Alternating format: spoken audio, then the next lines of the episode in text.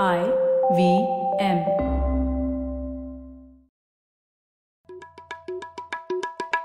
भाई हम हिंदुस्तानियों को बतियाना बड़ा पसंद है। बंगाली में अड्डा उड़िया में खोटी कन्नड़ा में हरटे और हिंदी में पुलियाबाजी। इस कला के लिए हमारी हर भाषा में एक शब्द है। तो प्रणय और मैं तो अक्सर मिलकर पुलियाबाजी करते ही रहते हैं। हमने सोचा कि आपको भी इसमें शामिल कर लिया जाए।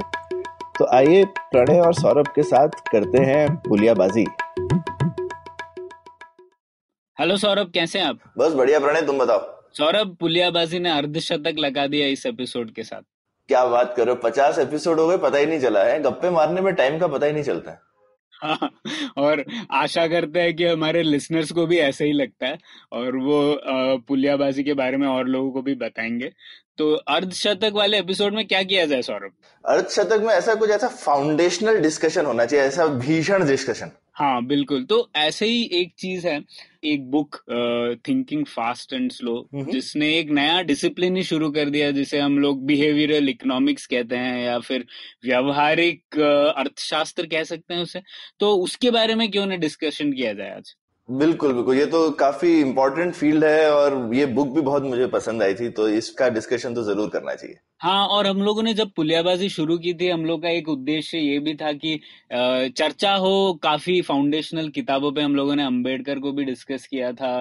तो फिफ्टियथ एपिसोड में भी वही करते हैं और इसके लिए इस किताब को डिस्कस करने के लिए हमारे साथ है निधि गुप्ता। निधि निधि जी। निधि जी तो वैसे बिहेवियरल इकोनॉमिक्स पढ़ाती भी हैं तो मैंने सोचा वो आएँगी तो फिर थोड़ा हम ज़्यादा इल्यूमिनेट हो जाएगा ये कॉन्वर्सेशन तो निधि स्वागत है आपका। धन्यवाद प्रणय और सौरभ। सबसे पहले आपको बहुत बहुत बधाइयाँ पचासवें एपिसोड के लिए। थैंक यू पर ये प्रणय ये ये मुझे बताओ ना ये उनचास ने ऐसा क्या अपराध किया कि सिर्फ़ पचास पे सेलिब्रेशन होता है? हाँ वही है वो भी एक बायस है ना। वो डिस्कस करेंगे आज के एपिसोड में। ठीक। ठीक है। तो सबसे पहले तो एक जैसा कि किताब का टाइटल ही बताता है थिंकिंग फास्ट एंड स्लो ये कह रहे हैं कि ये दो काल्पनिक पात्र होते हैं system one type of thinking और एक system two type of thinking तो एग्जैक्टली exactly क्या है ये निधि एक उदाहरण से समझने की कोशिश नहीं, सब, सबसे पहले ये ये बताओ कि भाई ये तो एक एक है बेसिकली तेज सोच और एक है जरा मतलब क्या कहना चाहिए? धीमी सोच हाँ? ऐसा सोचना चाहिए इसके बारे में या किसी और तरह से सोचना चाहिए? हिंदी में कैसे बोलोगे? थिंकिंग फास्ट एंड स्लो तो ये फास्ट मतलब ऐसा तेज़ी तेज़ी से सोचना या जल्दबाजी में सोचना? दोनों बोल सकते हैं। तेज़ी तुरंत सोचना जल्दीबाजी में सोचना और एक आपकी सदी हुई धीमी सोच। हम्म हम्म। तो धीमी सोच है मंद सोच नहीं है। नहीं कम सोच नहीं है बल्कि बहुत ताकतवर सोच होती है वो। हम्म हम्म। पर धीमी होती है। हाँ तो कि आराम से सोचते हैं जरा क्या कहते हैं मन लगा के। हाँ। हाँ मतलब ऐसा नहीं कि आपने कुछ सुना और तुरंत आपने उसके ऊपर रिएक्ट किया। तो सबसे पहले ये किसी के दिमाग में ये अजीबोगरीब बात क्यों आई कि हम ऐसे दो तरह से सोचते हैं?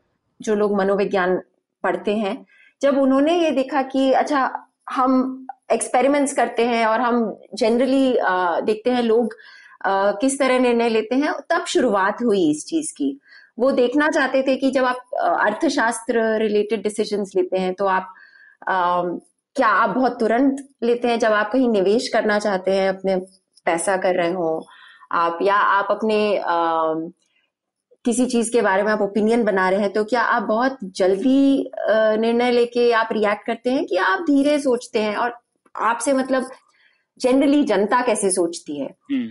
तो उसके लिए फिर सोचा गया कि अच्छा दिमाग हमारा किस तरीके से अलग अलग सिचुएशंस को हैंडल करता है? हम्म।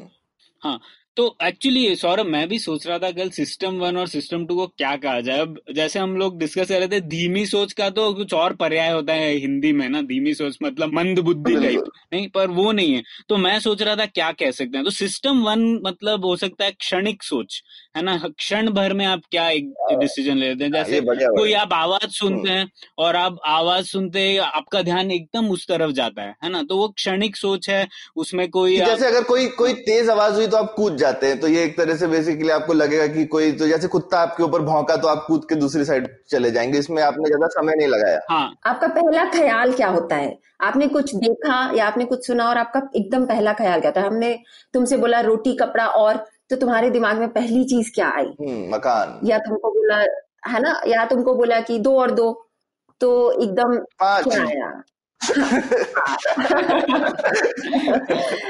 तो आपका पूर्व आभास क्या होता है? किसी का आपने चेहरा देखा गुस्सा भरा तो आपका एकदम से क्या आपके मन में आता है? हम्म। तो स्वचालित सोच बोल सकते हैं इसको।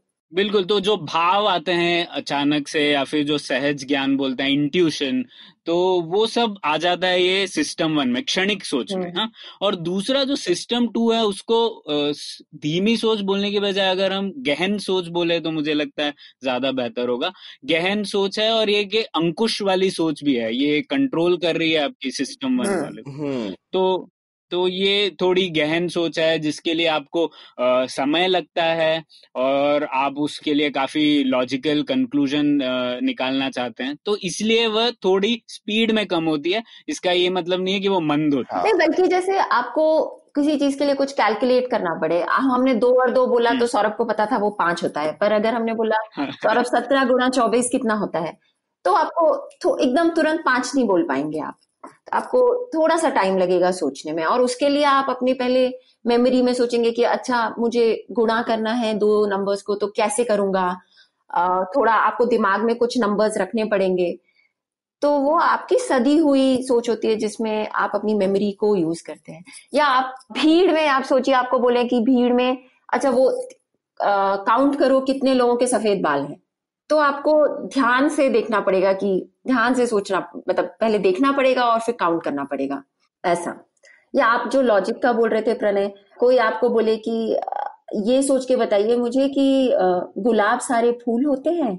कुछ फूल जल्दी मुरझा जाते हैं? तो क्या कुछ गुलाब जल्दी मुरझा जाते हैं? हाँ, अक्सर लोग कहेंगे सिस्टम वन हमारा कहेगा हाँ हाँ। है ना? तो पर अगर इसको अब थोड़े गहराई से सोचे तो एक्चुअली इसका जवाब ज़रूरी नहीं है कि सब गुलाब मुरझा जाए हाँ क्योंकि हो सकता है गुलाब उन कुछ फूलों में ना हो जो जल्दी मुरझा जाते हैं। हम्म हम्म। तो ऐसे कोई फंडामेंटल प्रॉब्लम्स थी क्या जो कि तो ये फ़ील्ड तो कुछ पचास साठ साल पुराना ही है इसका नोबेल प्राइज भी आई I मीन mean, पिछले कुछ दशक में ही मिला है। हम्म। तो तो ये पिछले पचास साठ साल में ही ऐसा क्यों आया उससे पहले क्या सोचते थे लोग? आई I मीन सबको तो पहले ऐसा एक डिवीज़न लोगों में बना हुआ था क्या कि ठीक है ये आई I मीन mean, जो लोग थोड़ा जल्दी सोच रहे हैं ये लोग थोड़े बेवकूफ़ हैं सब लोग ऐसा नहीं सोचते होंगे। अगर आपको सब लोग सोचेंगे तो ढंग से ऐसा ही सोचेंगे। ऐसा ऐसी थिंकिंग थी क्या? न- नहीं तो पहले भी मनोवैज्ञानिक तो ये पढ़ते थे कि लोग कैसे सोचते हैं कैसे डिसीज़न लेते हैं। पर अर्थशास्त्र में उधर मनोविज्ञान क्या कहता है वो चीज़ें अर्थशास्त्र में नहीं यूज़ हो रही थी। अच्छा। तो दोनों सेपरेट फील्ड्स थी। पर 1954 में जब हर्बर्ट साइमन करके एक इकोनॉमिस्ट उन्होंने जब बोला था कि हमारी रैशनैलिटी बाउंडेड होती है मतलब उसमें भी सीमाएँ होती हैं कि हम कितने रैशनली डिसीजंस ले सकते हैं, तब से शुरुआत हुई ये देखने की कि किस किस तरीके के अर्थशास्त्र वाले डिसीजंस में निर्णय में आप मनोविज्ञान से सीख सकते हैं। तो तब से ये शुरुआत हुई और फिर उसमें देखा गया कि अच्छा जो आप बहुत फास्ट लेते हैं डिसीज़न उनमें किस तरीके से लेते हैं, वो क्या चीज़ों को अफेक्ट करता है, जो धीमे सदे हुए डिसीज़न जो गहन सोच के साथ लेते हैं, वो किस तरीके के होते हैं। तो दोनों अलग अलग फील्ड्स तो थी, पर साथ में अब उनका साथ, इसीलिए कानमन को डैनियल कानमन जिनकी ये बुक है, वैसे वो मनोवैज्ञानिक हैं, पर उनको नोबेल पुरस्कार 2002 में इकोनॉमिक्स के लिए मिला। और आपने साइमन की बात करी तो साइमन भी ज़बरदस्त क्योंकि मैं थोड़ा आर्टिफिशियल इंटेलिजेंस एआई से मैं काम भी करता हूँ तो हर्बर्ट साइमन भी जो है वो अकेले इस टाइप के शायद आदमी हैं जिनको नोबेल प्राइज इकोनॉमिक्स में मिला और ट्यूरिंग अवार्ड जो कि आप कह सकते हैं कि कंप्यूटर साइंस का नोबेल पुरस्कार टाइप हाँ। तो उनको भी दोनों पुरस्कार मिले हुए हाँ नहीं वो विलक्षण प्रतिभा वाले इंसान थे वो। उन्होंने काफ़ी कुछ सोशियोलॉजी में भी किया है। मैंने सोशियोलॉजी में पढ़ा है उनको। अच्छा तुमने सोशियोलॉजी में पढ़ा तो हम जब जब एआई जब आर्टिफिशियल इंटेलिजेंस का अर्ली हिस्ट्री पढ़ो तो साइमन एक बहुत इंपॉर्टेंट नाम है उसमें। हाँ। और इसकी भी आप हिस्ट्री पढ़ें बिहेवियरल इकोनॉमिक्स की तो साइमन बहुत इंपॉर्टेंट है उसमें। हाँ हाँ। हम्म हम्म। तो मुझे लगता है सौरभ, कैसे हुआ कि जब हम लोग अर्थशास्त्र की बात करते हैं तो अर्थशास्त्र हम लोग समझने की कोशिश कर रहे हैं कि समाज के डिसीज़न कैसे हुए। तब तो वैसी शुरुआत है उसकी, है ना? तो उसमें इंडिविजुअल को सिंप्लीफाई कर दिया गया था पहले। तो इंडिविजुअल कैसे रैशनल होता है? मतलब कि इंसान हमेशा कोई भी अगर उसे निर्णय लेना है तो वह हमेशा उसके क्या फ़ायदे हैं, क्या नुकसान है, ये सोचता है। और उसके ऊपर जो सबसे बेहतर है उसके लिए वह वाला निर्णय लेता है। तो ऐसा उन्होंने सिंप्लीफाई कर दिया क्योंकि इकोनॉमिक्स का तब मेन गोल था कि हम समाज को कैसे समझे समाज कैसे ग्रो होता है, समाज कैसे गिरते हैं, उस टाइप का, है ना? फिर तो वो शुरुआत हुई और सौ साल उस टाइप पे रिसर्च चला। उसके बाद इकोनॉमिक्स वालों ने सोचा कि अरे हम लोग सिर्फ़ समाज को ही बेहतर समझा नहीं सकते। हम लोग ये भी समझा सकते हैं कि इंसानी बिहेवियर कैसे होता है। हम्म। और तब इकोनॉमिक्स आ गया इंडिविजुअल लेवल पे। और उस टाइम तक आप देख रहे थे कि मनोवैज्ञानिक लोग तो ये रिसर्च चल ही रही थी कि ब्रेन कैसे काम करता है दिमाग कैसे काम करता है आज तक चल रही है। तो उस टाइम पर इकोनॉमिक्स और मनोविज्ञान का थोड़ा ऐसे मिलन हो गया। हाँ। और उसे कहते हैं हम लोग बिहेवियरल इकोनॉमिक्स और बाद में बिहेवियरल इकोनॉमिक्स ने काफ़ी चैलेंज किया है इस धारणा को कि हर इंसान रैशनल होता है।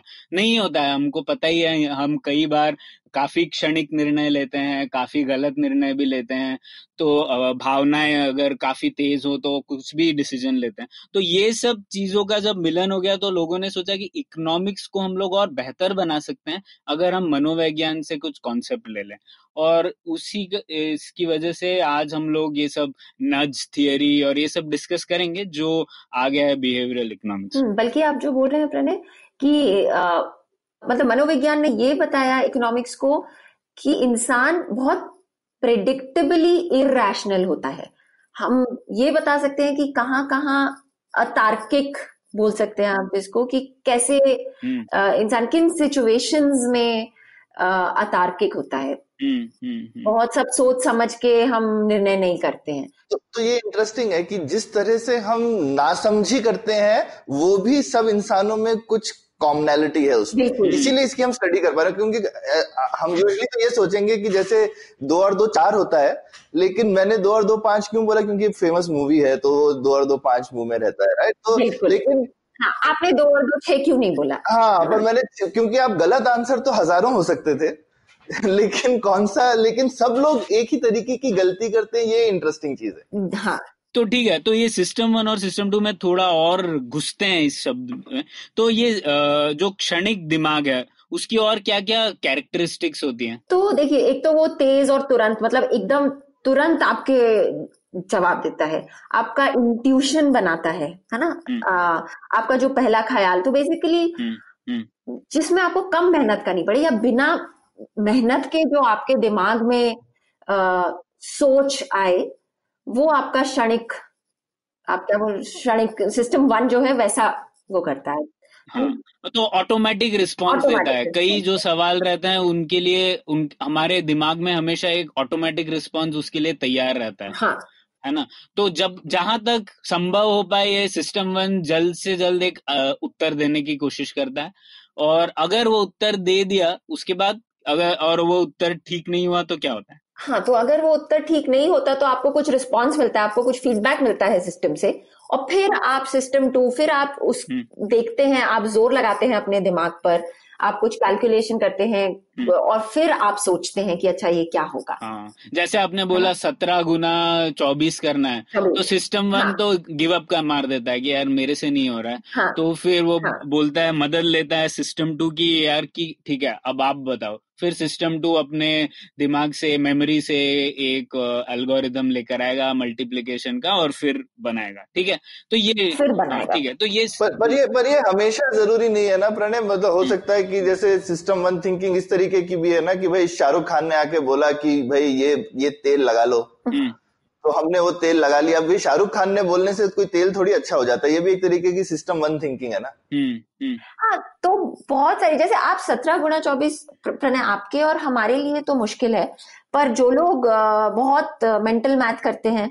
या जो मल्टीप्लीकेशन बहुत फास्ट कर सकते हैं उनके लिए ये सिस्टम वन जैसा रिस्पॉन्स भी हो जाता है। तो शाहरुख खान वाला आपका एग्ज़ाम्पल जो लोग उनमें बहुत बिलीव करते हैं मतलब उनको लगता है कि अरे ये शाहरुख खान ने बोला है तो तो एकदम ठीक ही होगा। हम्म हम्म। तो वो आपके सिस्टम वन टाइप कुछ लोगों में आपका इतना आप इतना ज़्यादा उनका उनको बिलीव करते हैं कि वो जो बोलते हैं आप उसको बिना सोचे समझे मान लेते हैं। अच्छा तो ये दिलचस्प है। मतलब सबके अ, मन में ये काल्पनिक पात्र हैं क्षणिक और जो गहन सोच वाले पर उसके अंदर क्या है इन दोनों डब्बों के अंदर क्या है वो बदल सकता है। हाँ। तो जैसे कोई चेस प्लेयर है और चेस प्लेयर तो अब मेरे से कोई चेस का कोई भी एक मूव करने बोले तो मैं सब सिस्टम टू से ही यूज़ करूँगा।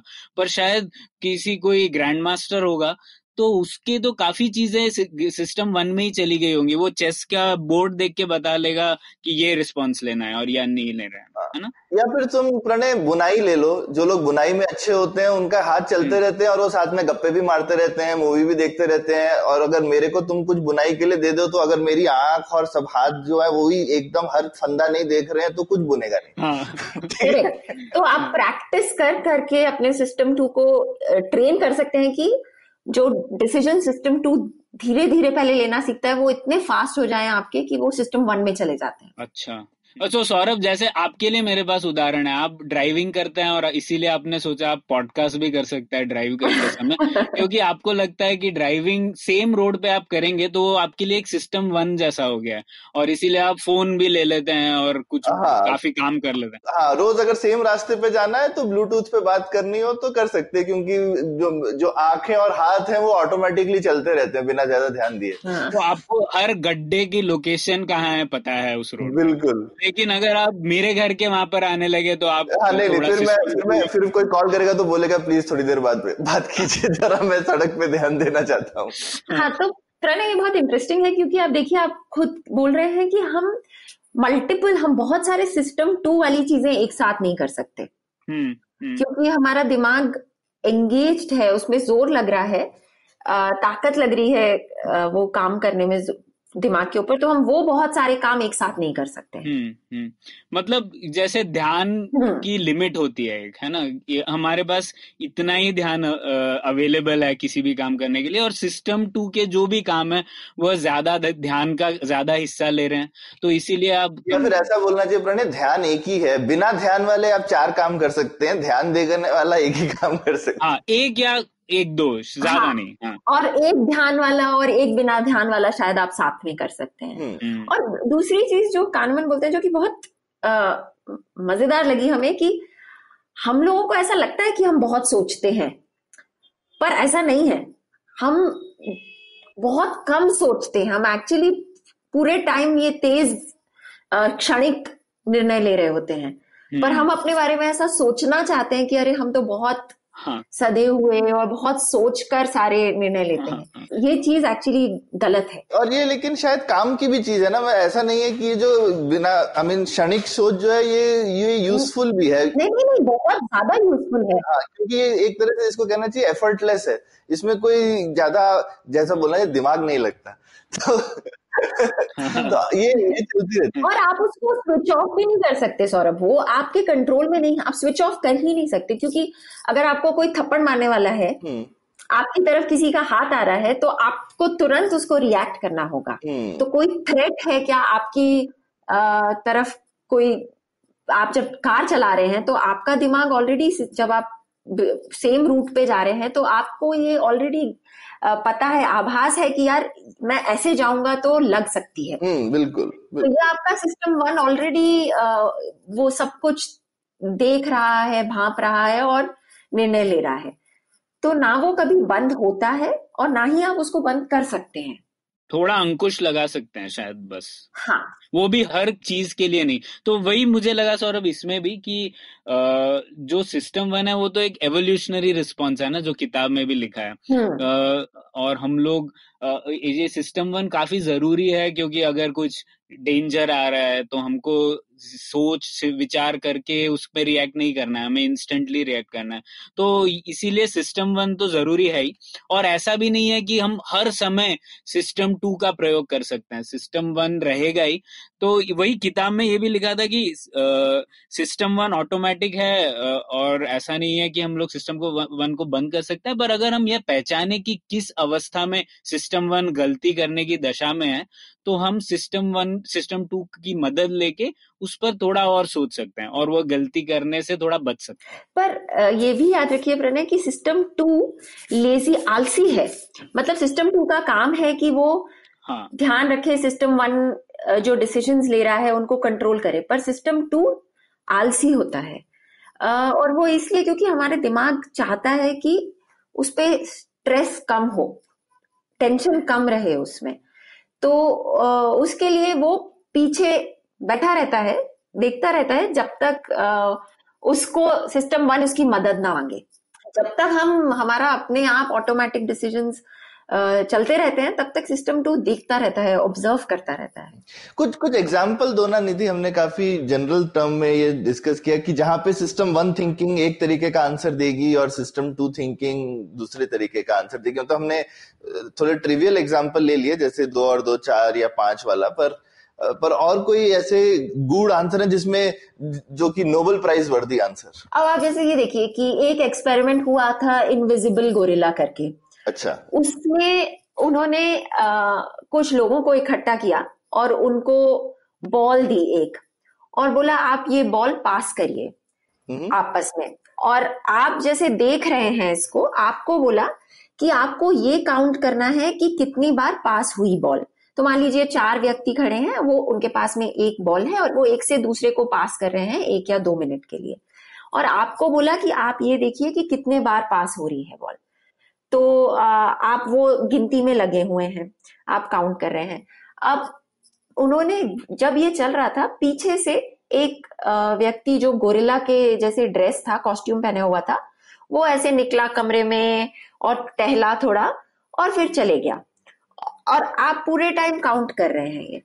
फिर आपसे बाद में पूछा गया कि अच्छा सौरभ तो कितने पास हुए? आपने वो बता दिया। और आपसे पूछा कि आपने वो गोरिल्ला देखा था क्या? तो आप बोलेंगे अरे कौन सा गोरिल्ला? हम्म। तो आपको फिर उसकी रिकॉर्डिंग दिखाई गई। हम्म। है ना? फिर आपने देखा कि अरे हाँ ये तो मैंने देखा ही नहीं था।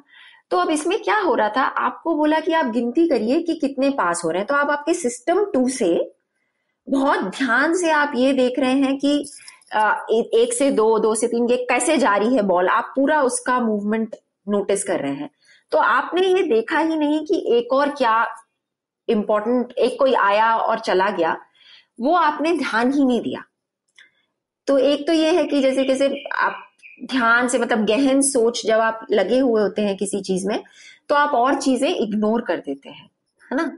तो एक ये था काफ़ी इंटरेस्टिंग एक्सपेरिमेंट है इसके वीडियोस भी हैं यूट्यूब पे। हम्म, हम्म। और आप किसी और को दिखाएँ अपने पेरेंट्स को और आप भी उनको पहली बार दिखा के बोलेंगे तो ऑलमोस्ट सब लोग वो नहीं नोटिस करते हैं। ये बहुत दिलचस्प था। पर इससे क्या हम सीख लेते हैं? इससे ये सीख लेते हैं कि अगर हम सिस्टम टू के काम ध्यान से एक ही काम कर सकते हैं। जैसे हम बोल रहे थे ना कि ध्यान से दो काम नहीं कर सकते। हाँ। एक चीज़ में ध्यान लगाए तो फिर वो दूसरी चीज़ हम जो है हमारा एक तरीके की टनल विजन हो गई। हम्म। नहीं भाई और इससे एक और सीख मिलती है सौरभ की सिस्टम वन जो है वह आश्चर्य करने वाली चीज़ों के साथ काम नहीं कर सकता। ठीक है सिस्टम वन के पास एक ऑटोमेटिक रिस्पॉन्स है। तो जब हम लोग देख रहे हैं वो दो टीमें ऐसे बॉल पास कर रही हैं तो सिस्टम वन के पास ऐसा कोई मॉडल ही नहीं है कि ऐसा कुछ होगा उसमें एक गोरिल्ला भी आ सकता है। हम्म। तो वह इग्नोर कर देगा उसे उसके ऊपर ध्यान भी नहीं होगा उसका है ना? तो वह एक और लेसन है जो इससे मिलता है। और आश्चर्यचकित करने वाली अगर कोई भी चीज़ हो तो उसके लिए हमें फिर सिस्टम टू की मदद लेनी पड़ती है। और दूसरी चीज़ ये है कि आ, हम हमें ये पता चल गया है कि हम ऑटोमेटिक डिसीज़न बहुत लेते हैं। तो और हमें ये भी पता है कि तुरंत लेते हैं तो कभी कभी गलत भी हो सकते हैं। पर हमें कुछ सिचुएशंस हमें ऐसे आइडेंटिफाई कर लेनी चाहिए कि जिसमें हमें पता है कि यार एकदम हम तुरंत लेंगे तो हो सकता है आ, गलत हो जाए। तो हमको उस उन किन समय कि, किस सिचुएशन में धीरे हो जाना चाहिए अपनी सोच को लेकर। ये ये भी चीज़ हम जैसे और बात करेंगे अभी बुक के बारे में। तो हमें ये समझ में आ जाएगा कि कुछ सिचुएशंस में जिनमें हमें सिस्टम टू की ज़रूरत लेनी चाहिए उस टाइम पे हमें धीरे हो जाना चाहिए। तो वही शुरुआत करते हैं ना निधि तो जिसे हम ये बायसेस कहते हैं ना क्योंकि ये सिस्टम ऑटोमेटिक है इसकी वजह से काफ़ी झुकाव होते हैं इसमें जिसे हम बायसेस कहते हैं। और तो ये बायसेस क्या क्या है और किस किस उसके उदाहरण लेते हैं कुछ तो उसके पहले हम ये बोलते हैं प्रणय अपन बात करते हैं कि जो हम जल्दी लेते हैं पहले अपन बात कर रहे हैं सिस्टम वन की राइट हम्म। तो सिस्टम वन जो है जो हम ये क्षणिक निर्णय ले रहे हैं ये हम किस बेसिस पे ले रहे हैं हम्म। तो हमारे क्या शॉर्टकट्स हैं क्योंकि कुछ तो होगा ना जैसे हमने सौरभ को बोला दो और दो हम्म। उन्होंने बोला पाँच हम्म। तो ये पाँच क्यों बोला सौरभ ने हम्म। जैसे वो खुद ही बोले कि क्योंकि वो एक मूवी है और मुझे पता है, मेरे दिमाग में तुरंत से वो आया। तो क्या हमारे पास कुछ, जैसे कानमन बोलते हैं, हमारे पास तीन तरीके के शॉर्टकट्स होते हैं, जिनको हम यूज़ करते हैं जब हम ये ऐसे क्षणिक फास्ट डिसीज़न कर रहे हैं। तो एक जिसको बोलते हैं अवेलेबिलिटी जो है कि आपके दिमाग में कितनी जल्दी उदाहरण आते हैं किसी चीज़ के। है ना? तो हमने बोला दो और दो पाँच। या हमने आपको बोला गुलाब और आपने तुरंत सोचा रंग लाल। हाँ नहीं तो इसका जैसे उदाहरण है जब अवेलेबिलिटी जब ये सवाल सौरभ को दिया गया तो उनके दिमाग में वो पिक्चर थी। हाँ। तो उन, उनके अवेलेबिलिटी सैंपल में ये पिक्चर थी। मेरे इस दिमाग में थी नहीं मैंने ये पिक्चर शायद देखी भी नहीं है सुनी भी नहीं है। तो मैंने सोचा ही नहीं उसके बारे में मेरा जवाब। हाँ और हमने तुमको बोला रोटी कपड़ा और तो तुमने बोला मकान क्योंकि हम हम हिंदी में ये सुनते आए हैं। हम्म। पर हम किसी और को पूछेंगे रोटी कपड़ा और वो कुछ और भी बोल सकते हैं। हम्म। तो आ, या हम आपसे बोले कि बैंगलोर में आपको क्या लगता है डेथ्स या ट्रैफ़िक एक्सीडेंट्स कितने होते हैं? अगर आपने पिछले कुछ दिनों में बहुत सारे ट्रैफ़िक एक्सीडेंट्स के रिपोर्ट पढ़े होंगे अखबार में तो आप जो नंबर बोलेंगे वो कहीं ज़्यादा होगा क्योंकि अभी पिछले ही कुछ समय में आपने बहुत एग्जाम्पल्स बहुत उदाहरण पढ़ लिए हैं इस चीज़ के। तो जो आप नंबर गैस करेंगे कि मुझे लगता है कि बैंगलोर में जितनी डेथ्स होती हैं उनमें से 20 परसेंट मान लीजिए ट्रैफ़िक एक्सीडेंट्स के कारण होती हैं। ये जो नंबर आप बोलेंगे 20, 15, 25 ये डिपेंड करेगा कि पिछले कुछ टाइम कितने जल्दी आपके दिमाग में एग्जाम्पल्स आते हैं इस चीज़ के। याद है वो एक साल था जब बहुत सारे एयरलाइन एक्सीडेंट्स हो रहे थे। मलेशियन एयरलाइंस का बहुत सारे KLM बहुत सारे कोई प्लेन्स गायब हो गए। तो तब अगर आप पूछते कि एयरलाइन हाँ। सेफ्टी के बारे में लोगों से आप पूछते कि आपको क्या लगता है एयर ट्रैवल कितना सेफ़ है? हम्म हम्म। तो उस टाइम पे क्योंकि उस साल में हमने इतना सुन लिया था लोगों का वो सेफ्टी को लेके जो परसेप्शन था वो कम हो गया था क्योंकि हमारे दिमाग में ये एग्जाम्पल्स बहुत जल्दी आ रहे थे। आप ऐसे सोचें अगर आप पूरा स्टेटिस्टिक्स देखेंगे तो एयर ट्रैवल बहुत सेफ़ है। हाँ वही और उस उन सालों में भी एक या दो ही इंसिडेंट हुए थे पर वो काफ़ी टेलीवाइज थे हाँ। तो हमारा अवेलेबिलिटी बायस हो गया होगा वहाँ की हाँ। तो इसलिए जो इस तरीके के हम डिसीजंस लेते हैं कि मैं इस रूट से जाऊँ या उस रूट से, हम ये पूरे टाइम कर रहे हैं ना तो ये हमारे एग्जाम्पल्स कितनी जल्दी आते हैं दिमाग में, उसके ऊपर डिपेंड करता है। ये एक हुआ। अब दूसरी तरीके का है कि हम जब हमको कोई बोलता है कोई नंबर गैस करने को, या ये, हम आपसे पूछें कि, प्रणय जैसे हम आपको उदाहरण देते हैं, अभी आप सेकेंड हैंड कार खरीदना चाहते हैं, मान लीजिए। ठीक है, हम आपको बोले कि, प्रणय 2016 की एक कार है ऑटोमेटिक और वो बोल रहे हैं मान लीजिए बीस हज़ार किलोमीटर चली हुई है डीलर बोलता है कि छह लाख की होगी हम्म। आपको क्या लगता है इसकी कितनी प्राइस होनी चाहिए हम्म। अब ये नंबर छह लाख आपको पहले बता दिया गया है हम्म। तो अब आप अपना निर्णय छह लाख के बेसिस पे करेंगे आपको लगेगा छह लाख से ऊपर या छह लाख से कम। आप कर सकते हैं आप छह लाख पचास कर सकते हैं उसको आप बोलेंगे नहीं यार छह लाख तो बहुत है। हम्म। पाँच हम तो पाँच चालीस से ज़्यादा नहीं दे सकते इसके लिए। तो इसको एंकरिंग बोलते हैं कि आपको कोई एक नंबर दिया गया और फिर जो है आपको जो दूसरा आप जो डिसीज़न लेने वाले हैं आप रैंडमली उस नंबर पे बेस कर देते हैं हम्म हम्म। हाँ इसका एक अच्छा उदाहरण दिया था ना किताब में जैसे उन्होंने बोला कि आ, आ, किसी दो ग्रुप लिए एक ग्रुप को बोला कि गांधी जी 114 साल तक रहे थे हम्म। और फिर उनसे अगला सवाल पूछा कि आपको क्या लगता है कि एक सौ अगर ये सवाल ये जवाब सही नहीं है तो कितने साल ज़िंदा रहे होंगे वो? तो एक ग्रुप को ये सवाल ये ये जवाब दे दिया गया कि ये सेंटेंस दिया गया था कि गांधी जी 114 साल तक रहे थे। और दूसरे ग्रुप को ये नहीं दिया गया था उनको सिर्फ़ ये पूछा गया कि आपको क्या लगता है गांधी जी की, की उम्र कितनी होगी? तो काफ़ी डिफरेंस था दोनों ग्रुप्स के उत्तर में। इंसान सेम टाइप के थे पर उत्तरों में डिफरेंस था क्योंकि हाँ. लो, जिन लोगों ने वो 114 नंबर सुना वो एंकर हो गए। वो एक एक तरीके का उ, उ, उन लोगों को लगा कि ये हुक है इसके आसपास ही होगा ना उनकी उम्र। करेक्ट तो उनको लगा कि नब्बे होगा पिचानवे होगा। हाँ उनके दिमाग में शायद एक इमेज बन गई होगी वो 114 साल बूढ़ा इंसान ठीक है इससे जुड़ा हुआ होगा तो हाँ 114 से थोड़ा ही कम हुआ होगा कम से कम पिचानवे सौ तो होगा। हाँ तो ये इसको हम एंकरिंग कहते हैं और ये बहुत इंपॉर्टेंट है जब आप निगोशिएट कर रहे हैं किसी चीज़ के लिए। तो स्पेशली जैसे मान लीजिए आप कोई बार्गेन कर रहे हैं तो स्ट्रैटेजी आपकी ये होनी चाहिए कि स्पेशली अगर आप प्राइस के लिए बार्गेन कर रहे हैं कि आप पहला नंबर बोले। हम्म। हम और आप अगर कोई चीज़ ट्रेड कर रहे हैं आपस में मान लीजिए आप आपकी कार हमें बेच रहे हैं तो इससे पहले कि आप बोल पाए कि भाई मैं तो इसको पाँच लाख में बेचना बेचूँगा उसके पहले अगर हम ये बोल दें कि यार प्रणय हम तो इसको चार लाख बीस में ही खरीद सकते हैं। तो अब वो चार लाख बीस एंकर हो गया है। और अब आप बोलेंगे कि यार ये तो बहुत कम है हम अब उसके ऊपर निगोशिएट करेंगे। ठीक है। तो ये एक एंकरिंग बोलते हैं इसको ये एक शॉर्टकट है। तो अब हमारे दो हो गए एक अवेलेबिलिटी है और एक एंकरिंग है। जो तीसरे टाइप का है जिसको बोलते हैं सब्सटीट्यूशन या रिप्रेजेंटेटिवनेस इसका आ, इसको हम आपको एग्ज़ाम्पल से समझाते हैं। वैसे थोड़ा ज़्यादा उदाहरण के साथ में जल्दी समझ सकते हैं हम तो मान लीजिए हम आपको पूछते हैं कि आ, हम आपको एक व्यक्ति का डिस्क्रिप्शन बताते हैं प्रणय फिर हम आपसे उस व्यक्ति के बारे में कुछ सवाल पूछेंगे। हम आपको बोलते हैं कि वरुण है एक वो बैंगलोर में रहते हैं और हिंदुस्तानी क्लासिकल म्यूज़िक उन्हें बड़ा पसंद है।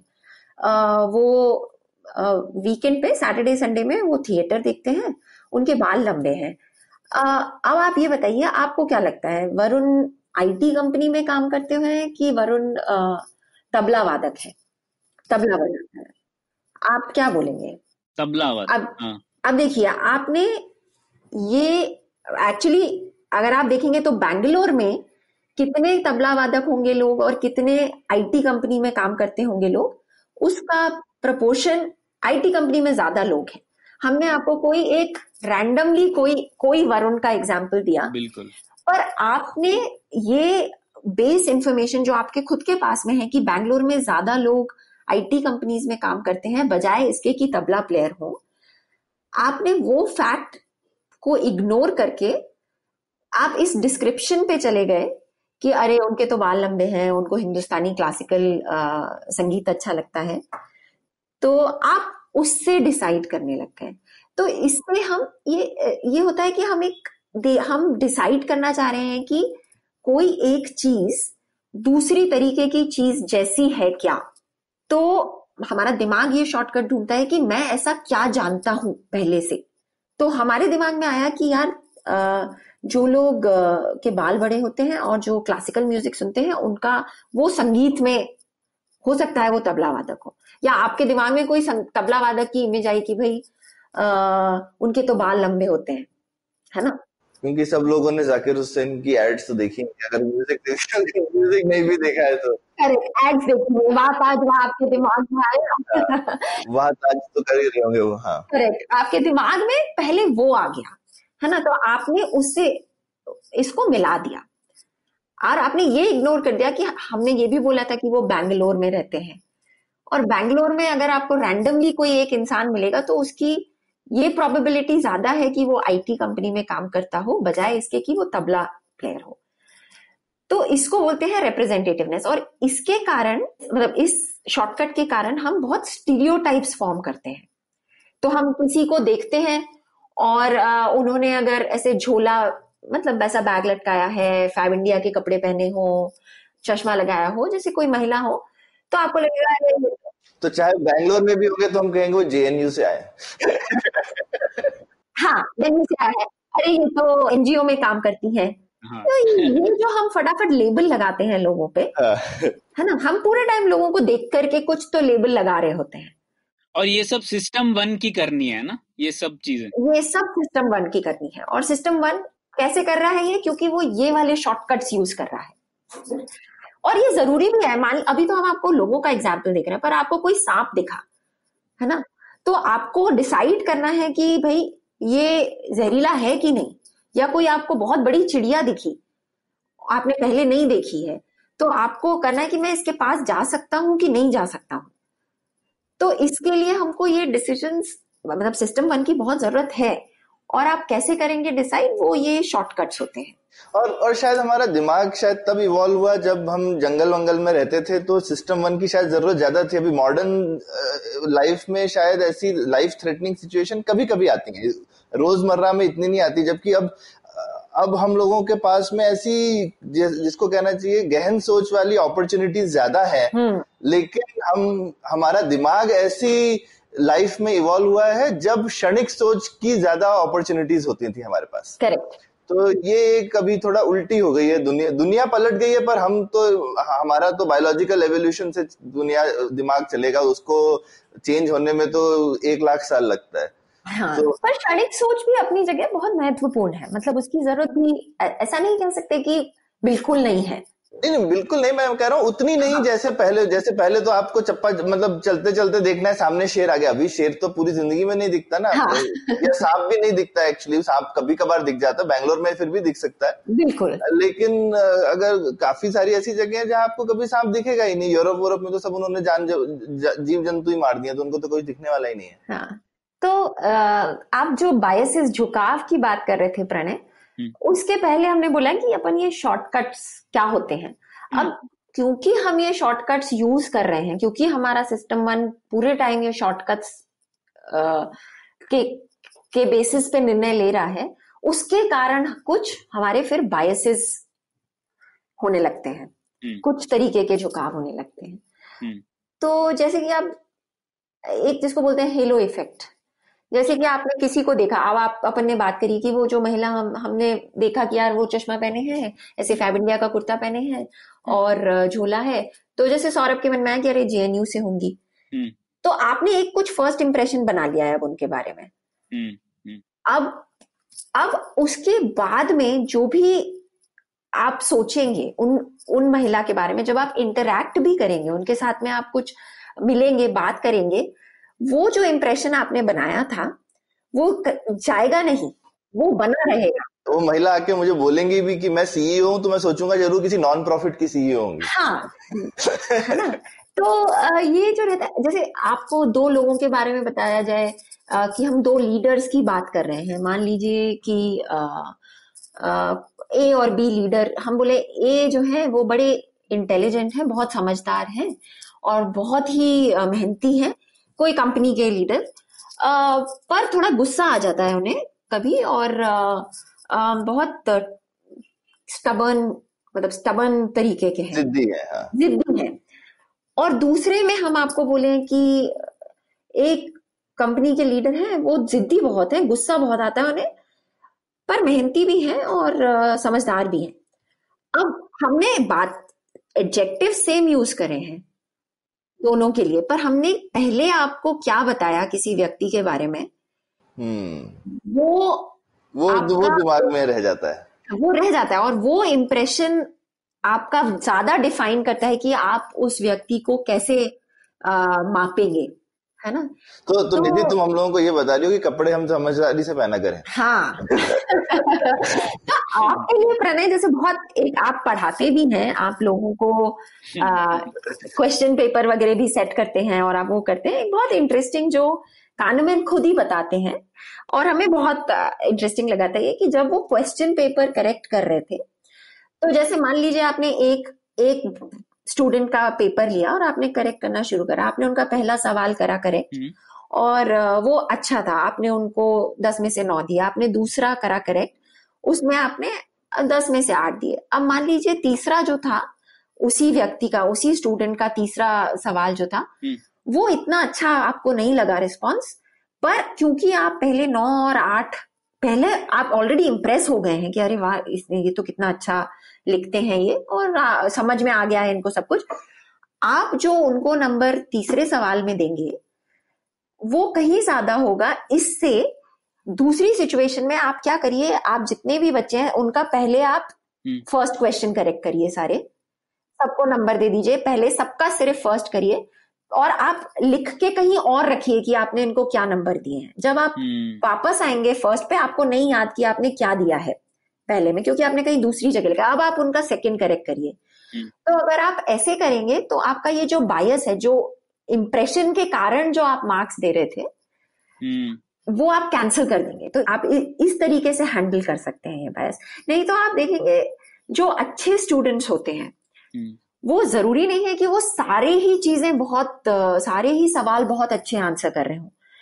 पर उनको मार्क्स सारे ही सवाल में अच्छे मिलते हैं। और अगर किसी ने पहले एक या दो सवाल में ही गड़बड़ कर दी और वो हाँ। जो टीचर को ना पसंद आए वो ऐसी चीज़ें लिख दी तो भले ही उनका तीसरा या चौथा हम्म। जो जवाब है वो बहुत अच्छा हो। उनको उतने नंबर नहीं मिलते। पर मुझे लगता है इसका अगर मैं स्टूडेंट हूँ तो पहला जवाब अच्छा लिखूँगा और आखिरी जवाब अच्छा लिखना चाहिए। बीच में कुछ भी लिख सकते हैं। हाँ मतलब ये भी एक तरीके का बायस ही होता तो बेसिकली बायस जो है वो तो है ही अब इसको हमको यूज़ कैसे करना है ये हम पे निर्भर करता है ना? हाँ। तो एक तो ये चीज़ है जैसे हमने बोला कि भाई अगर हमको पता है लोग बायस्ड हैं तो हम अच्छे कपड़े पहन के जाए लोगों के बायस का फ़ायदा उठाएँ। दूसरी तरफ़ अगर हमको पता चल गया कि ये बायस है तो हमको अब लोगों के कपड़े इग्नोर करने चाहिए ना और देखना चाहिए कि वो बंदा है क्या। हाँ। तो दोनों तरह से कर सकते हैं। क्या हम सही में आदमी को परखने की कोशिश कर रहे हैं और दूसरा जो लोग आदमी को नहीं परख रहे हैं तो हम उनके बायस का फ़ायदा उठाने की कोशिश करेंगे। बिल्कुल। बिल्कुल सही कहा सौरभ।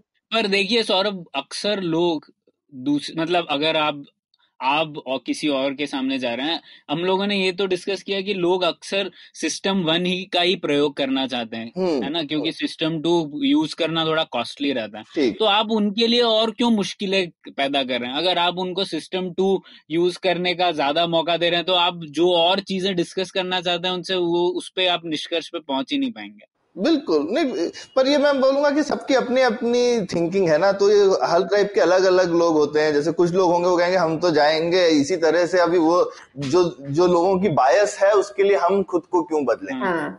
तो या ये पर आ, आप व्यवहारिक तरीके के आदमी हैं कि भैया चलो ये बायस वायस के चक्कर में क्या पड़ना है? मुद्दे की बात दूसरी है जो वो करें। है ना? ये ठीक है कपड़े ये पहने या वो पहने क्या फ़र्क पड़ता है? तो मुझे लगता है लेकिन ये ये आपका जाती वो है मामला कि भाई आप किस तरह से इस चीज़ को इंटरप्रेट करके यूज़ करते हैं। मेरे को लग, लगता है लेकिन लेकिन सब लोगों को ये चीज़ पता होनी चाहिए कि ये है। आप उसके बारे में इस, हाँ। इस इंफॉर्मेशन को कैसे यूज़ करते हैं ये तो आप पे निर्भर करता है। लेकिन हमको अवेयरनेस होनी चाहिए कि देखिए ऐसा है। तो अगली बार प्रणय आप किसी से मिले और आपको दिमाग में एकदम से कुछ इंप्रेशन आए तो तो आपको ये लगेगा कि यार अच्छा ठीक है इसको अभी मैं ठीक है। थोड़ी देर के लिए इस चीज़ को भूल जाता हूँ कि ये मैंने ऐसा सोचा और हम मुद्दे की बात पर आते हैं। क्योंकि आपको पता है कि आपका दिमाग तुरंत से कुछ इंप्रेशन क्रिएट करना चाह रहा है। हम्म। है ना?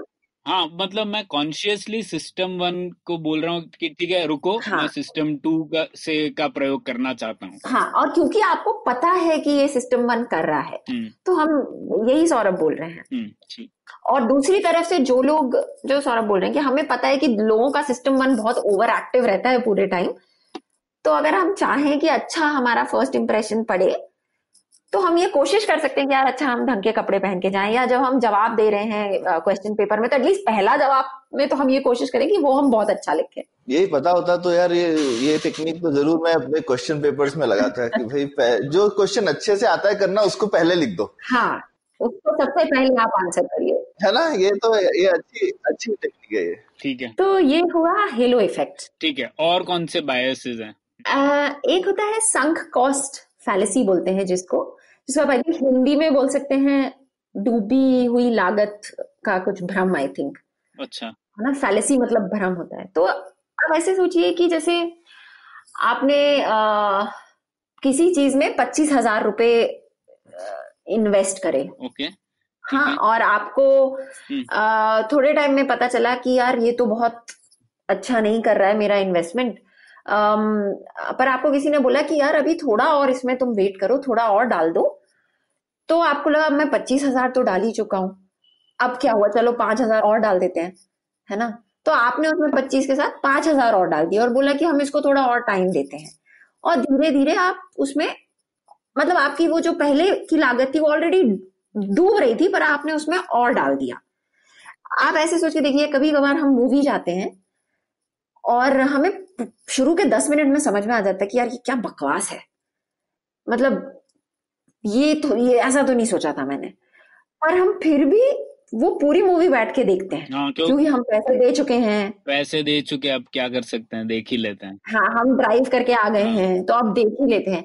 बल्कि हम ये नहीं सोचते कि यार हमारा और एक घंटा बीस मिनट अभी भी जो है डेढ़ घंटे की हमने दस मिनट की देखी है तो वो तो बच जाएगा। हम उस टाइम में कुछ और कर सकते हैं। पैसे तो गए। हाँ हाँ- वो तो डूब गए। पैसे तो गए डूब गए। पर वो हम डूबे हुए में फिर हम और डाल देते हैं। हम्म। और ऐसा सिर्फ़ हम ऐसा नहीं कि अकेले इंसान करता है ऐसा सरकारें भी करती हैं ऐसा सोसाइटीज भी करती हैं। जो आपका डूब रहा होता है आप उसमें और डालते जाते हैं। हम्म। अ, तो जैसे कि आप सोचिए एयर इंडिया है। उसमें हमारी सरकार पैसे डाले चले जा रही है इतने टाइम से है ना? और हम और आप जानते हैं कि अ, ये ये डूब रहा है पैसा तो सरकार को नहीं डालना चाहिए। पर ये टैक्स पेयर्स का पैसा एयर इंडिया में जाता जा रहा है। तो वो संक कॉस्ट है एक तरीके का। तो बेसिकली जिद होती है हमारी कि डूब रहा है जो पैसा, हम उसके ऊपर और पैसा फेंकें। या तो हमारा टाइम कई बार लोग कहते हैं कि मैंने एक बुक पढ़ना शुरू करी। अब बहुत अच्छी तो नहीं लग रही थी, पर खत्म तो करनी पड़ेगी ना। तो भाई हम अपना टाइम जो है, हम ऑलरेडी थोड़ा डुबा चुके हैं, पर हम उसमें और और टाइम डुबाना चाहते हैं। ठीक। ये तो समझ में आ गया निधि पर इसका सिस्टम वन से कैसा ये कैसे जुड़ा हुआ है उससे? देखो हमारा सिस्टम वन क्या है उसको चेंज पसंद नहीं है। वो तुरंत तुरंत जवाब देना चाहता है चीज़ों के लिए है ना? उसको अच्छा लगता है कि जो चीज़ें जैसी चल रही हैं वो वैसी ही चलती रहे। हम्म।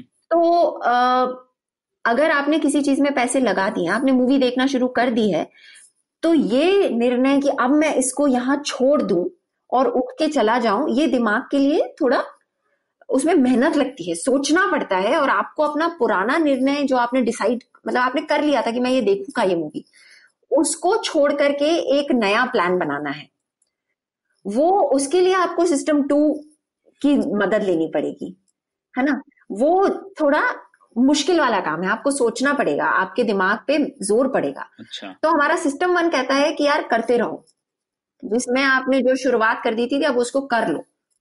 बल्कि ये बहुत फ़ेमस सेइंग है कि you should cut your losses लेकिन ये सेइंग ज़्यादा पर कोई करता नहीं है। आप करता नहीं हाँ, जैसा जैसा जुए में भी कहते हैं ना गैम्बलर गैम्बलर की हैबिट होती है जो भी आप आपको लगता है जितना मैं हार गया हूँ मैं इसको वापस ले लूँगा जबकि जो आपकी हार है पीछे का उसके आपके फ्यूचर से कोई रिलेशन हाँ। है नहीं ऐसे। कोई रिलेशन ही नहीं है चांस है। उसके आगे भी सब कुछ चांस ही है और आप हारते रह सकते हैं।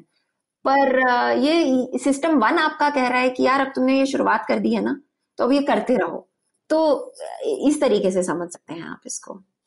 फिर फिर और कुछ जैसे सिस्टम वन क्योंकि इतना तेज डिसीज़न लेता है पूरे टाइम लेता है और अ, उसके कारण हम काफ़ी ओवर कॉन्फिडेंस होता है लोगों में। ठीक है। कि जो मैं ले रहा हूँ डिसीज़न वो सही है ना? तो अ, जो कानमन बोलते हैं मतलब वो बोलते हैं कि एक तरीके का बायस होता है कि जो हमें दिख रहा है, बस उतना ही है। तो हमारा दिमाग जो दिख रहा होता है, उसी से एक कहानी बनाने की कोशिश करता है चीज़ों की। तो जितनी कम इंफॉर्मेशन होती है हमारे पास, उतना अच्छा है दिमाग के लिए। क्योंकि हम फटाफट उससे कुछ कहानी बना सकते हैं ना। हमने आपको बोला कि यार हम कल ना दिल्ली में थे, सदर बाज़ार गए थे। सदर बाज़ार में एक दो घंटे बिताए, इतनी भीड़ थी वहाँ पे। और वापस आए तो पता चला कि बटुआ ही गायब हो गया है। हाँ। अब इतनी देर में आपके दिमाग में क्या आया? जेब कट गई आपकी सदर बाज़ार में। हाँ अब हमने तो ना जेब कटने हमने तो जेब कटना शब्द यूज़ भी नहीं करा। हम्म है ना? आपने आपको ये पता नहीं है कि जेब बहुत कटती है क्या सदर बाज़ार में? हो सकता है हमने कहीं पे कुछ खरीदा हो और छोड़ दिया हो। हम्म। पर आपके दिमाग में आपने जल्दी से इतनी सी इंफॉर्मेशन से बिना कुछ और ज़्यादा सवाल पूछे आपने कोई एक स्टोरी बना ली। तो हम हम हमारा दिमाग पूरे टाइम ऐसी स्टोरीज बनाने की और अ, उनको कोई एक पैटर्न में डालने की कोशिश कर रहा होता है। है ना? उसको अनिश्चितता बिल्कुल पसंद है हम्म हम्म। नहीं वही तो सिस्टम वन बेसिकली उसको अनिश्चितता पसंद नहीं है हम्म। है ना? और और सिस्टम वन को जल्दी से एक कहानी बनानी है किसी भी चीज़ की। तो जैसे एक और उदाहरण लेते हैं। अगर मैं कहूँ कि आपके व्हाट्सएप ग्रुप में 250 लोग हैं और 60 प्रतिशत लोग कह रहे हैं कि वो से मोदी को सपोर्ट करते हैं तो आप इमीडिएटली इस इस बिना पे आप बोल देंगे कि वो इलेक्शन जीतने वाले हैं। करेक्ट अगला। पर आप ये नहीं सोचेंगे कि ये व्हाट्सएप ग्रुप में तो आपके जैसे ही लोग हैं आपके फैमिली वाले ही लोग होंगे। हम्म। तो वो 250 लोग पूरे भारत को रिप्रेजेंट नहीं करते ठीक से। पर ये ये सोचना थोड़ा काउंटर इंट्यूटिव है इसके लिए समय लगता है। तो आप वो इग्नोर कर देंगे और सिस्टम वन इमीडिएटली बोलेगा कि हाँ इसका मतलब है कि वही जीतने वाले। हम्म। और ये इस टाइप के उदाहरण आप कई बार देखें कई लोग ऐसे स्टेटिस्टिक्स देते हैं। तो बेसिकली सिस्टम वन को स्टेटिस्टिक्स पसंद नहीं है हाँ। और पसंद भी है तो ऐसी स्टेटिस्टिक्स जो एकदम ही मतलब एकदम ही ज़ीरो लेवल की हो वो टाइप की स्टेटिस्टिक्स से कंफर्टेबल है। उसके से ज़्यादा नहीं कर सकते। तो तो प्रणय ये जो इतना आजकल हमने फेक न्यूज़ पे पूरा एपिसोड भी किया था लेकिन फेक न्यूज़ का जो एकदम बारीकी से देखा जाए तो जो मनोवैज्ञानिक जो उसका उसकी जड़ है वो ये सिस्टम वन थिंकिंग है क्या? कि हम देखते ही चीज़ को आई मीन हम बैठ के सोचना नहीं चाहते हैं क्योंकि एक तो शायद हमारे किसी जान पहचान वाले ने भेजी है तो हम उस पर भरोसा करना चाहते हैं। और लिखी हुई चीज़ पे वैसे ही ज़्यादा भरोसा करते हैं तो फटाफट सोचते हैं कि ये तो ठीक ही होगा और आगे सब लोगों को भेज देते हैं। बिल्कुल सौरभ। एक्चुअली इसी से जुड़ा हुआ एक और अच्छा। किताब है सोशल इंट्यूशनिज्म एक और कॉन्सेप्ट है जो जोनाथन हाइट ने लिखा था। तो उसमें उन्होंने क्या कहा कि इंट्यूशंस कम फ़र्स्ट और रीजनिंग कम सेकंड तो मतलब ऐसे नहीं है कि कुछ भी चीज़ आती है जैसे ट्विटर पर भी आ रही होगी तो ऐसा नहीं है कि आप उसको सु, सुनते हैं और फिर आप एक रीजन रिफ्लेक्शन करते हैं गहन सोच करते हैं और उसके बाद आप रिएक्ट करते हैं। आपका सिस्टम वन ऑलरेडी एक इंट्यूशन रहता ही है आपको पता है ट्विटर पे कुछ लोग आपको पसंद है कुछ लोग आपको बिल्कुल पसंद नहीं है। तो वो जो कुछ भी बोले उसकी बिना पर आप ऑलरेडी सिस्टम वन का एक इंट्यूशन दे ही देता है। और फिर आप रीजन उसके बाद इन्वेंट करते हैं आपके इंट्यूशन को जस्टिफाई करने के लिए। ना कि ऐसा कि आप पहले सोचते हैं हाँ ये सही बोल रहा है कि नहीं मुझे सोचने दो और फिर मैं रिएक्ट करूँगा। और इंटरनेट पे इतना आसान है सिस्टम वन को एक्टिवेट करना और उसके हम्म। ऊपर जवाब देना। लेकिन ट्विटर पे आपको करने के लिए तो एक क्षण भर में आप उत्तर दे देंगे उसका। आपको ना पढ़ना है, ना रिफ्लेक्ट करना है। तो मुझे लगता है ये सिस्टम वन का काफ़ी गहरा कनेक्शन है फेक न्यूज़ और इंटरनेट से। और आप क्योंकि सोशल मीडिया के बारे में बात कर रहे हैं आप लोग, जैसे हम ट्विटर वगैरह पे बोलते भी हैं कि एको चेम्बर्स हैं, या तो लोग बहुत एक तरीके मतलब दो ग्रुप बहुत जल्दी बन जाते हैं, है ना? वो उसका भी सिस्टम वन चाहता है कि वो पैटर्न्स ढूंढे चीज़ों में। वो अ, आराम दिमाग हमारा आराम करना चाहे तो कॉन्फर्मेशन बायस एक होता है जिसमें कि हम ढूंढ रहे हैं ऐसे लोगों को ऐसे ओपिनियंस को जो हमारे खुद के ओपिनियन से मिलते हों। ताकि हमारे दिमाग को ये परेशानी ना हो नई इंफॉर्मेशन से जो हमारे खुद के ख्यालों से मिलती नहीं है। तो हम पूरे टाइम वैसे अपने जैसे लोगों को जो हमारे तरीके के ख्याल रखते हैं जिनके ओपिनियंस हमारे जैसे हैं हम उनको ढूंढते रहते हैं। तो वो उसका ये रहता है कॉन्फर्मेशन बायस बोला जाता है इसको। बल्कि कानवन तो खुद ये भी कहते हैं कि बहुत ही। कम लोग ऐसे होते हैं जिनके ओरिजिनल अपने निजी ख्याल होते हैं है ना? जो डेटा के बेसिस पे जो अपनी खुद रिसर्च करके अपने बिलीव्स बनाते हैं। ज़्यादातर लोग एंड मतलब ज़्यादातर से मतलब हम सब लोग एक्चुअली हमारे खुद के ख्याल हमारे नहीं है। वो उनके हैं उन लोगों के हैं जिनमें हम बिलीव करते हैं। जैसे ये पूरा एपिसोड कानवन के ख्यालों को हमारे मुँह से सुनना है लोगों ने। हाँ बिल्कुल। और क्योंकि हम और आप अग्री करते हैं जो कानमन कह रहे हैं हाँ, मोस्टली हमसे कह रहे हैं कि हाँ ये ठीक है। हाँ। है ना?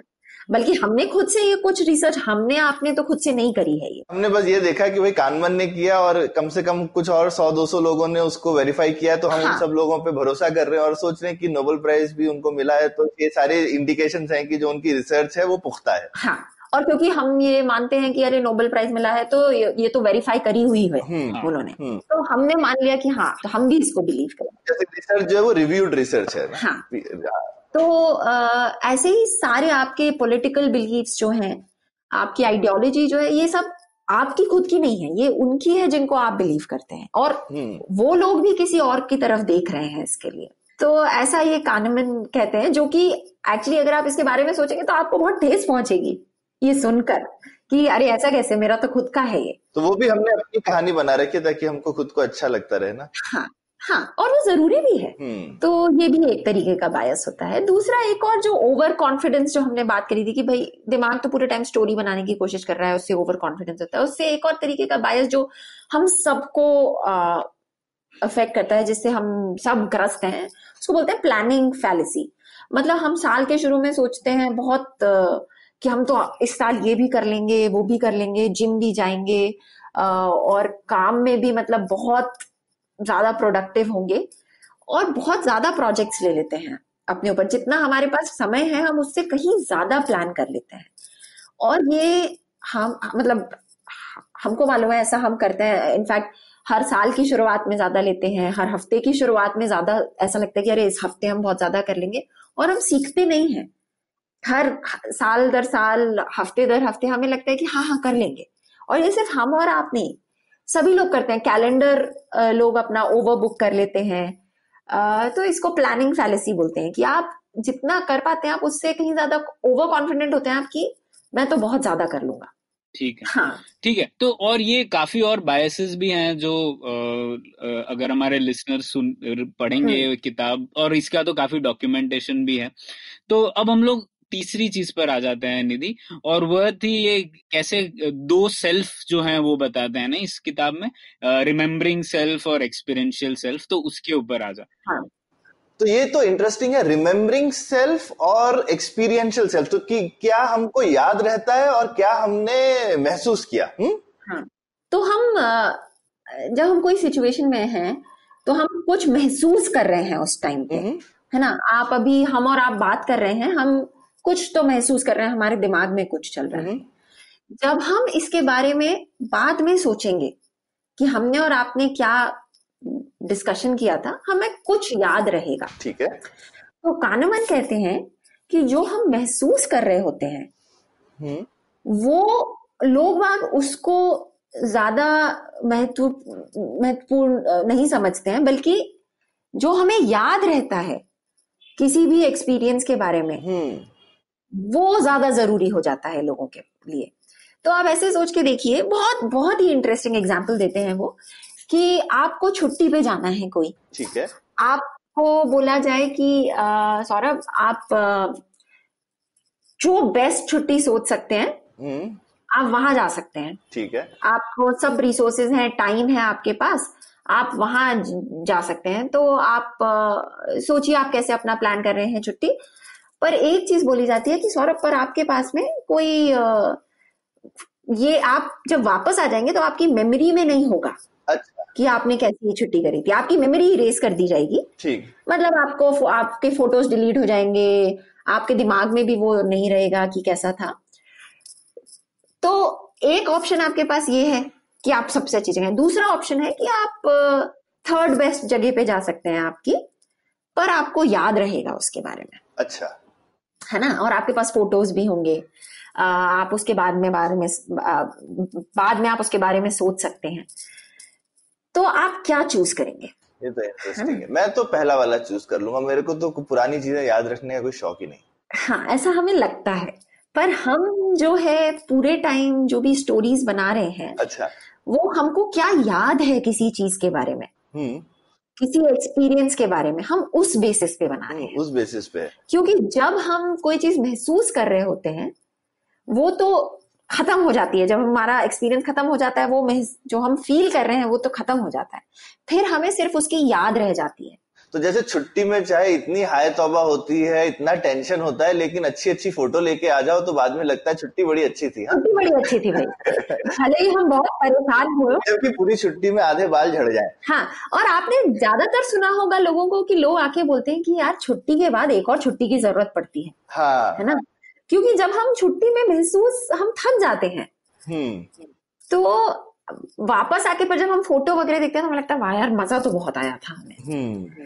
और आजकल आप देखें तो अब कानवन ये भी कहते हैं कि हमको ज़्यादा महत्ता इस चीज़ को देनी चाहिए कि हमारा क्या एक्सपीरियंस है। और आप देखेंगे पूरा मेडिटेशन और लिविंग इन द मोमेंट वाली जो चीज़ है हम्म। वो इसी पर ज़ोर देती है कि आप अपने एक्सपीरियंस आप क्या महसूस कर रहे हैं उस पर ज़्यादा ध्यान दीजिए बजाय इसकी कि आपको क्या याद रहता है उसके बारे में। हम्म। तो आप क्या खा रहे हैं उसकी फ़ोटो लेने की बजाय और इंस्टाग्राम पे डालने की बजाय हम्म। आप उसका खाने का मज़ा स्वाद खाने का लीजिए। स्वाद लीजिए।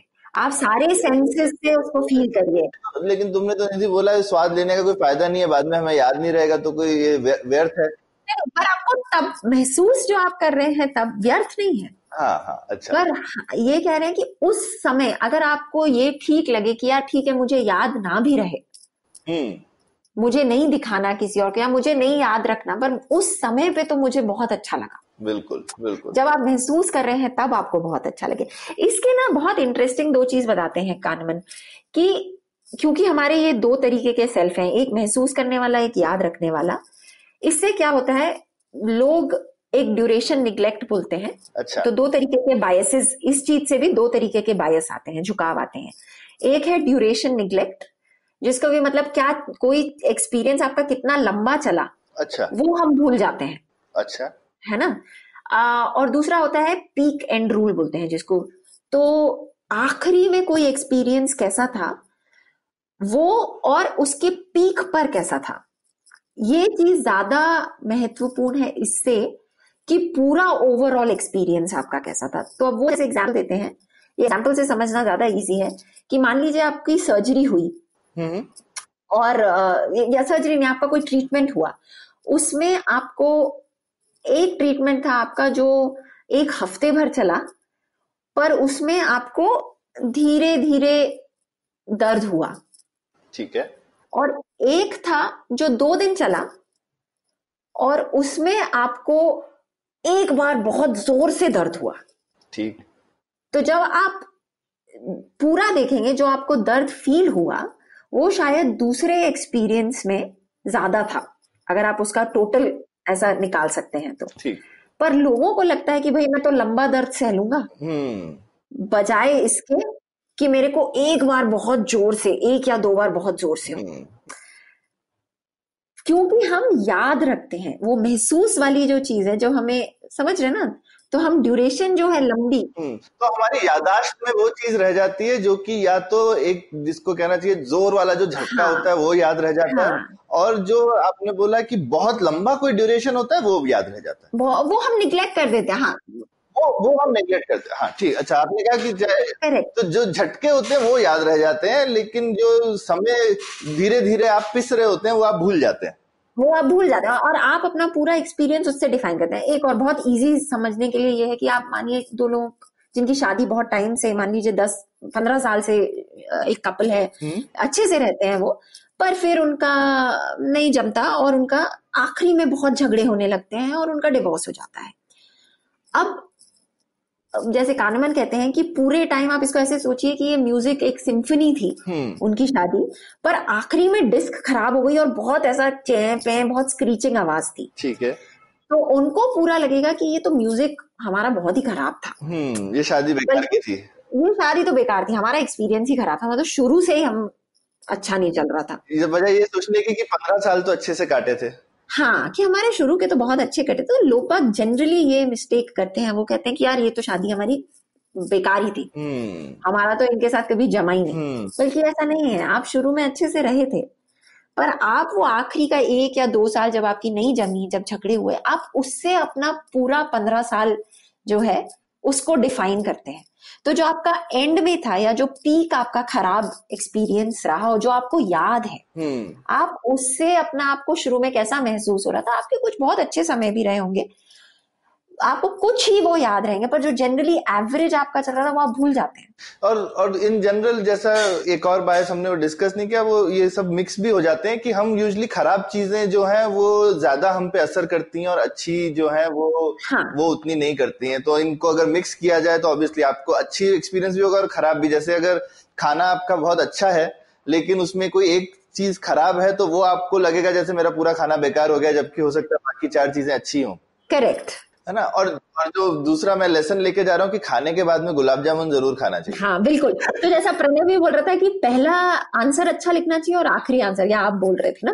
हाँ, तो, तो एक स्टार्टर अच्छा खाना चाहिए और हाँ, एंड में एक मीठा अच्छा खाना चाहिए। अच्छा बीच। में ठीक है दाल रोटी खा लो जरा विकी विकी भी तो चलता है फिर भी आप बोलोगे कि यार डिनर बड़ा अच्छा था। बिल्कुल कि आपने आखिरी में हाँ. आपको वो याद रहेगा कि कैसे चीज़ एंड हुई। बढ़िया है बढ़िया। तो ये ये इतनी ज़बरदस्त इंसाइट पे हम भी आज की पुलियाबाजी को एंड करते हैं। एकदम पीक एंड रूल पे हमारे लिसनर्स को लगना चाहिए कि उन्होंने एक ज़बरदस्त टेक अवे लिया है। तो thank you so much Nidhi. आज की बहुत ही ज्ञानवर्धक पुलियाबाजी थी। थैंक यू सर और बहुत मज़ा आया। हाँ बहुत मज़ा आया। उम्मीद है आपको भी मज़ा आया। यह पॉडकास्ट संभव हो पाया है तक्षशिला इंस्टीट्यूशन के सपोर्ट के कारण। तक्षशिला पब्लिक पॉलिसी में शिक्षा और अनुसंधान के लिए स्थापित एक स्वतंत्र संस्था है।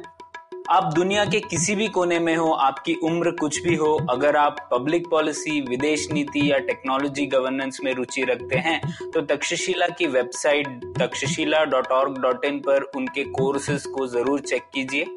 और अगर आप पुलियाबाजी में शामिल होना चाहते हैं तो हमसे कनेक्ट कीजिए Puliyabaazi at gmail dot com पर या फिर एट पुलियाबाजी ट्विटर पर। शुक्रिया।